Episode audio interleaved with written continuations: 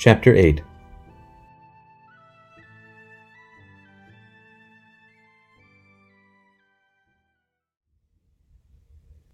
In the following week, Robin went home again.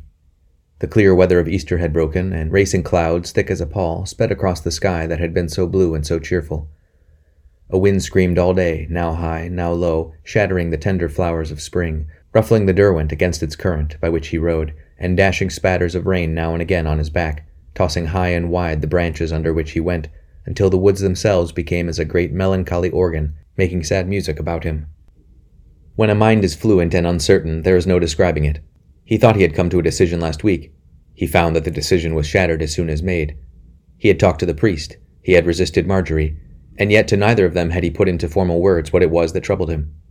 He had asked questions about vocation, about the place that circumstance occupies in it, of the value of dispositions, fears, scruples, and resistance. He had, that is, fingered his wound, half uncovered it, and then covered it up again, tormented it, glanced at it, and then glanced aside, Yet the one thing he had not done was to probe it, not even to allow another to do so. His mind then was fluent and distracted. It formed images before him, which dissolved as soon as formed. It whirled in little eddies. It threw up obscuring foam. It ran clear one instant, and the next broke itself in rapids. He could neither ease it nor dam it altogether, and he did not know what to do. As he rode through Froggatt, he saw a group of saddle horses standing at the inn door, but thought nothing of it, till a man ran out of the door, still holding his pot, and saluted him, and he recognized him to be one of Mr. Babington's men. My master is within, sir, he said. He bade me look out for you. Robin drew rein, and as he did so, Anthony too came out. Ah, he said, I heard you would be coming this way. Will you come in? I have something to say to you. Robin slipped off, leaving his mare in the hands of Anthony's man, since he himself was riding alone, with his valise strapped on behind. It was a little room, very trim and well kept, on the first floor to which his friend led him. Anthony shut the door carefully and came across to the settle by the window seat. Well, he said, I have bad news for you, my friend. Will you forgive me? I have seen your father and had words with him. Eh? I said nothing to you before, went on the other, sitting down beside him. I knew you would not have it so, but I went to see for myself, and to put a question or two. He is your father, but he has also been my friend. That gives me rights, you see. Tell me, said Robin heavily. It appeared that Anthony, who was a precise as well as an ardent young man, had had scruples about trusting to hearsay. Certainly it was rumored far and wide that the squire of Matstead had done as he had said he would do, and gone to church, but Mr. Anthony was one of those spirits who will always have things, as they say, from the fountainhead, partly from instincts of justice, partly, no doubt, for the pleasure of making direct observations to the principals concerned. This was what he had done in this case. He had ridden, without a word to any, up to Matstead, and had demanded to be led to the squire, and there and then, refusing to sit down till he was answered, had put his question. There had been a scene. The squire had referred to puppies who wanted drowning, to young sparks, and to such illustrative similes, and Anthony, in spite of his youthful years, had flared out about turncoats and lickspittles. There had been a very pretty ending, the squire had shouted for his servants and Anthony for his, and the two parties had eyed one another, growling like dogs, until bloodshed seemed imminent. Then the visitor had himself solved the situation by stalking out of the house from which the squire was proposing to flog him, mounting his horse, and with the last compliment or two had ridden away. And here he was at Froggatt on his return journey, having eaten there that dinner which no longer would be spread for him at Matstead. Robin sat silent till the tale was done, and at the end of it Anthony was striding about the room, aflame again with wrath, gesticulating and raging aloud. Then Robin spoke, holding up his hand for moderation. You will have the whole house here, he said. Well, you have cooked my goose for me.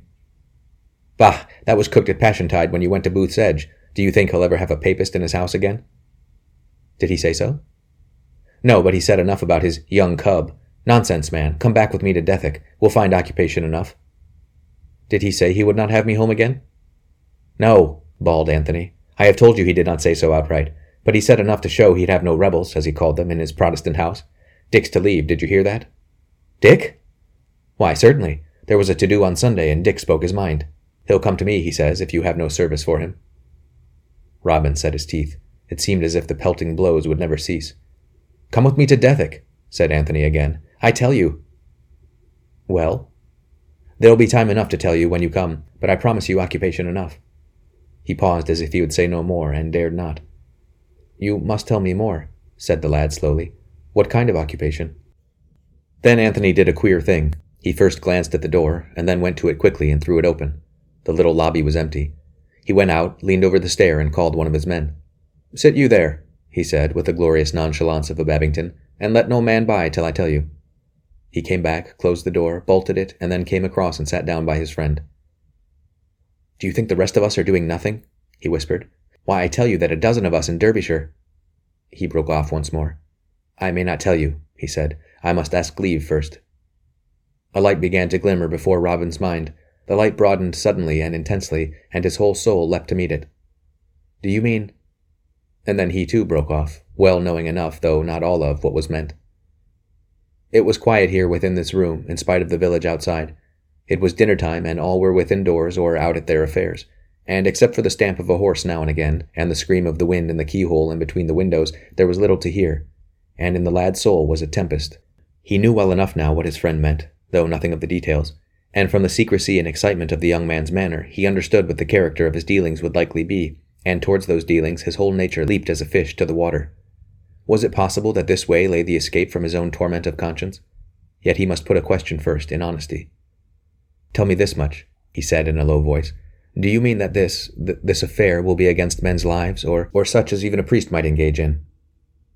Then the light of fanaticism leaped to the eyes of his friend, and his face brightened wonderfully. Did they observe the courtesies and forms of law? he snarled. Did Nelson die by God's law, or did Sherwood, those we know of? I will tell you this, he said, and no more, unless you pledge yourself to us, that we count it as warfare, in Christ's name, yes, but warfare for all that. There then lay the choice before this lad, and surely it was as hard a choice as ever a man had to make. On the one side lay such an excitement as he had never yet known, for Anthony was no merely mad fool. A path, too, that gave him hopes of Marjorie, that gave him an escape from home without any more ado, a task besides which he could tell himself honestly was, at least, for the cause that lay so near to Marjorie's heart and was beginning to lie near his own and on the other there was open to him that against which he had fought now day after day in misery, a life that had no single attraction to the natural man in him, a life that meant the loss of Marjorie forever. The color died from his lips as he considered this. Surely all lay Anthony's way. Anthony was a gentleman like himself. He would do nothing that was not worthy of one. What he had said of warfare was surely sound logic. Were they not already at war? Had not the Queen declared it? And on the other side, nothing. Nothing, except that a voice within him on that other side cried louder and louder, it seemed in despair. This is the way, walk in it. Come, whispered Anthony again. Robin stood up. He made as if to speak. Then he silenced himself and began to walk to and fro in the little room. He could hear voices from the room beneath, Anthony's men talking there, no doubt. They might be his men, too, at the lifting of a finger, they and Dick. There were the horses waiting without. He heard the jingle of a bit as one tossed his head. Those were the horses that would go back to Dethick and Derby, and, maybe, half over England. He walked to and fro half a dozen times without speaking, and, if he had but guessed it, he might have been comforted to know that his manhood flowed in upon him as a tide coming in over a flat beach. These instants added more years to him than as many months that had gone before. His boyhood was passing, since experience and conflict, whether it end in victory or defeat, give the years to a man far more than the passing of time. So in God's sight Robin added many inches to the stature of his spirit in this little parlour of Froggatt. Yet though he conquered then, he did not know that he conquered. He still believed, as he turned at last and faced his friend, that his mind was yet to make up, and his whisper was harsh and broken. I do not know, he whispered. I must go home first. Dick was waiting by the porter's lodge as the boy rode in, and walked up beside him with his brown hand on the horse's shoulder. Robin could not say much, and besides, his confidence must be tied. So you are going? he said softly. The man nodded. I met Mr. Babington. You cannot do better, I think, than go to him. It was with a miserable heart that an hour or two later he came down to supper. His father was already at table, sitting grimly in his place. He made no sign of welcome or recognition as his son came in. During the meal itself, this was of no great consequence, as silence was the custom, but the boy's heart sank yet further as, still without a word to him, the squire rose from table at the end and went as usual through the parlor door. He hesitated a moment before following. Then he grasped his courage and went after. All things were as usual there, the wine set out and the sweetmeats, and his father in his usual place, yet still there was silence. Robin began to meditate again, yet alert for a sign or a word. It was in this little room, he understood, that the dispute with Anthony had taken place a few hours before, and he looked round it, almost wondering that all seemed so peaceful. It was this room, too, that was associated with so much that was happy in his life, drawn out hours after supper, when his father was in genial moods, or when the company was there, company that would never come again, and laughter and gallant talk went round. There was the fire burning in the new stove, that which had so much excited him only a year or two ago, for it was then the first that he had ever seen. There was the table where he had written his little letter. There was Christ carrying his cross. So you have sent your friend to insult me now? Robin started. The voice was quiet enough, but full of suppressed force. I have not, sir. I met Mr. Babington at Froggatt on his way back. He told me. I am very sorry for it. And you talked with him at Padley, too, no doubt? Yes, sir. His father suddenly wheeled round on him. Do you think I have no sense, then? Do you think I do not know what you and your friends speak of? Robin was silent. He was astonished how little afraid he was. His heart beat loud enough in his ears, yet he felt none of that helplessness that had fallen on him before when his father was angry. Certainly, he had added to his stature in the parlor at Froggatt. The old man poured out a glass of wine and drank it. His face was flushed high, and he was using more words than usual. Well, sir, there are other affairs we must speak of, and then no more of them. I wish to know your meaning for the time to come. There must be no more fooling this way and that. I shall pay no fines for you, mark that. If you must stand on your own feet, stand on them. Now then. Do you mean, am I coming to church with you, sir? I mean, who is to pay your fines? Miss Marjorie? Robin set his teeth at the sneer. I have not yet been fined, sir. Now do you take me for a fool? Do you think they'll let you off? I was speaking. The old man stopped. Yes, sir? The other wheeled his face on him. If you will have it, he said, I was speaking to my two good friends who dined here on Sunday. I was plain with them, and they were plain with me. I shall not pay for my brat of a son, I said. Then he must pay for himself, said they, unless we lay him by the heels. Not in my house, I hope, I said, and they laughed at that. We were very merry together. Yes, sir. Good God, have I a fool for a son? I ask you again, who is it to pay? When will they demand it? Why, they may demand it next week, if they will. You were not at church on Sunday. I was not in Matstead, said the lad. And Mr. Barton will not, I think. The old man struck the table suddenly and violently. I have dropped words enough, he cried. Where's the use of it? If you think they will let you alone, I tell you they will not. There are to be doings before Christmas at latest. And what then? Then Robin drew his breath sharply between his teeth, and knew that one more step had been passed that had separated him from that which he feared. He had come just now, still hesitating. Still there had been passing through his mind hopes and ideas of what his father might do for him. He knew well enough that he would never pay the fines, amounting sometimes to as much as twenty pounds a month, but he had thought that perhaps his father would give him a sum of money and let him go to fend for himself, that he might help him even to a situation somewhere and now hope had died so utterly that he did not even dare speak of it. And he had said no to Anthony. He said to himself at least that he had meant no, in spite of his hesitation. All doors seemed closing, save that which terrified him. I have thought in my mind, he began, and stopped, for the terror of what was on his tongue grew suddenly upon him. Eh? Robin stood up. I must have time, sir, he cried. I must have time. Do not press me too much. His father's eyes shone bright and wrathful. He beat on the table with his open hand, but the boy was too quick for him. I beg of you, sir, not to make me speak too soon. It may be that you would hate that I should speak more than my silence. His whole person was tense and magnetic. His face was paler than ever, and it seemed as if his father understood enough, at least, to make him hesitate. The two looked at one another, and it was the man's eyes that fell first. You may have till Pentecost, he said.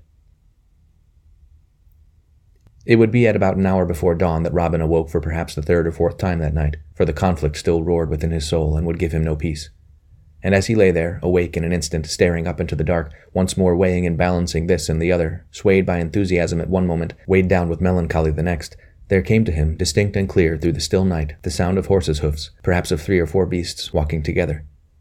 Now, whether it was the ferment of his own soul, or the work of some interior influence, or indeed the very intimation of God himself, Robin never knew, though he inclined later to the last of these. Yet it remains as a fact that, when he heard that sound, so fierce was his curiosity to know who it was that rode abroad in company at such an hour, he threw off the blankets that covered him, went to his window, and threw it open. Further, when he had listened there a second or two, and had heard the sound cease and then break out again clearer and nearer, signifying that the party was riding through the village, his curiosity grew so intense that he turned from the window, snatched up and put on a few clothes, groping for them as well as he could in the dimness, and was presently speeding, barefoot, downstairs, telling himself in one breath that he was a fool, and in the next that he must reach the churchyard wall before the horses did. It was but a short run when he had come down into the court, by a little staircase that led from the men's rooms. The ground was soaking with the rains of yesterday, but he cared nothing for that and as the riding party turned up the little ascent that led beneath the churchyard, Robin, on the other side of the wall, was keeping between the tombstones to see and not be seen. It was within an hour of dawn, at that time when the sky begins to glimmer with rifts above the two horizons, showing light enough at least to distinguish faces. It was such a light as that in which he had seen the deer looking at him motionless as he rode home with Dick. Yet the three who now rode up towards him were so muffled about the faces that he feared he would not know them. They were men, all three of them, and he could make out valises strapped to the saddle of each, but, what seemed strange, they did not speak as they came. and it appeared as if they wished to make no more noise than was necessary, since one of them, when his horse set foot upon the cobblestones beside the gate, pulled him sharply off them. And then, just as they rounded the angle of the wall where the boy crouched peeping, the man that rode in the middle sighed as if with relief, and pulled the cloak that was about him, so that the collar fell from his face, and at the same time turned to his companion on his right and said something in a low voice. But the boy heard not a word, for he found himself staring at the thin faced young priest from whom he had received Holy Communion at Padley. It was but for an instant, for the man to whom the priest spoke answered in the same low voice, and the other pulled his cloak again round his mouth. Yet the look was enough, the sight once more of this servant of God, setting out again upon his perilous travels, seen at such a moment when the boy's judgment hung in the balance, as he thought, this one single reminder of what a priest could do in these days of sorrow, and of what God called on him to do, the vision, for it was scarcely less, all things considered, of a life such as this, presented, so to say, in this single scene of a furtive and secret ride before dawn, leaving Padley soon after midnight, this, falling on a soul that already leaned that way, finished that for which Marjorie had prayed, and against which the lad himself had fought so fiercely. Half an hour later, he stood by his father's bed, looking down on him without fear. Father, he said, as the old man stared up at him through sleep ridden eyes, I have come to give you my answer. It is that I must go to Rheims and be a priest. Then he turned again and went out of the room without waiting.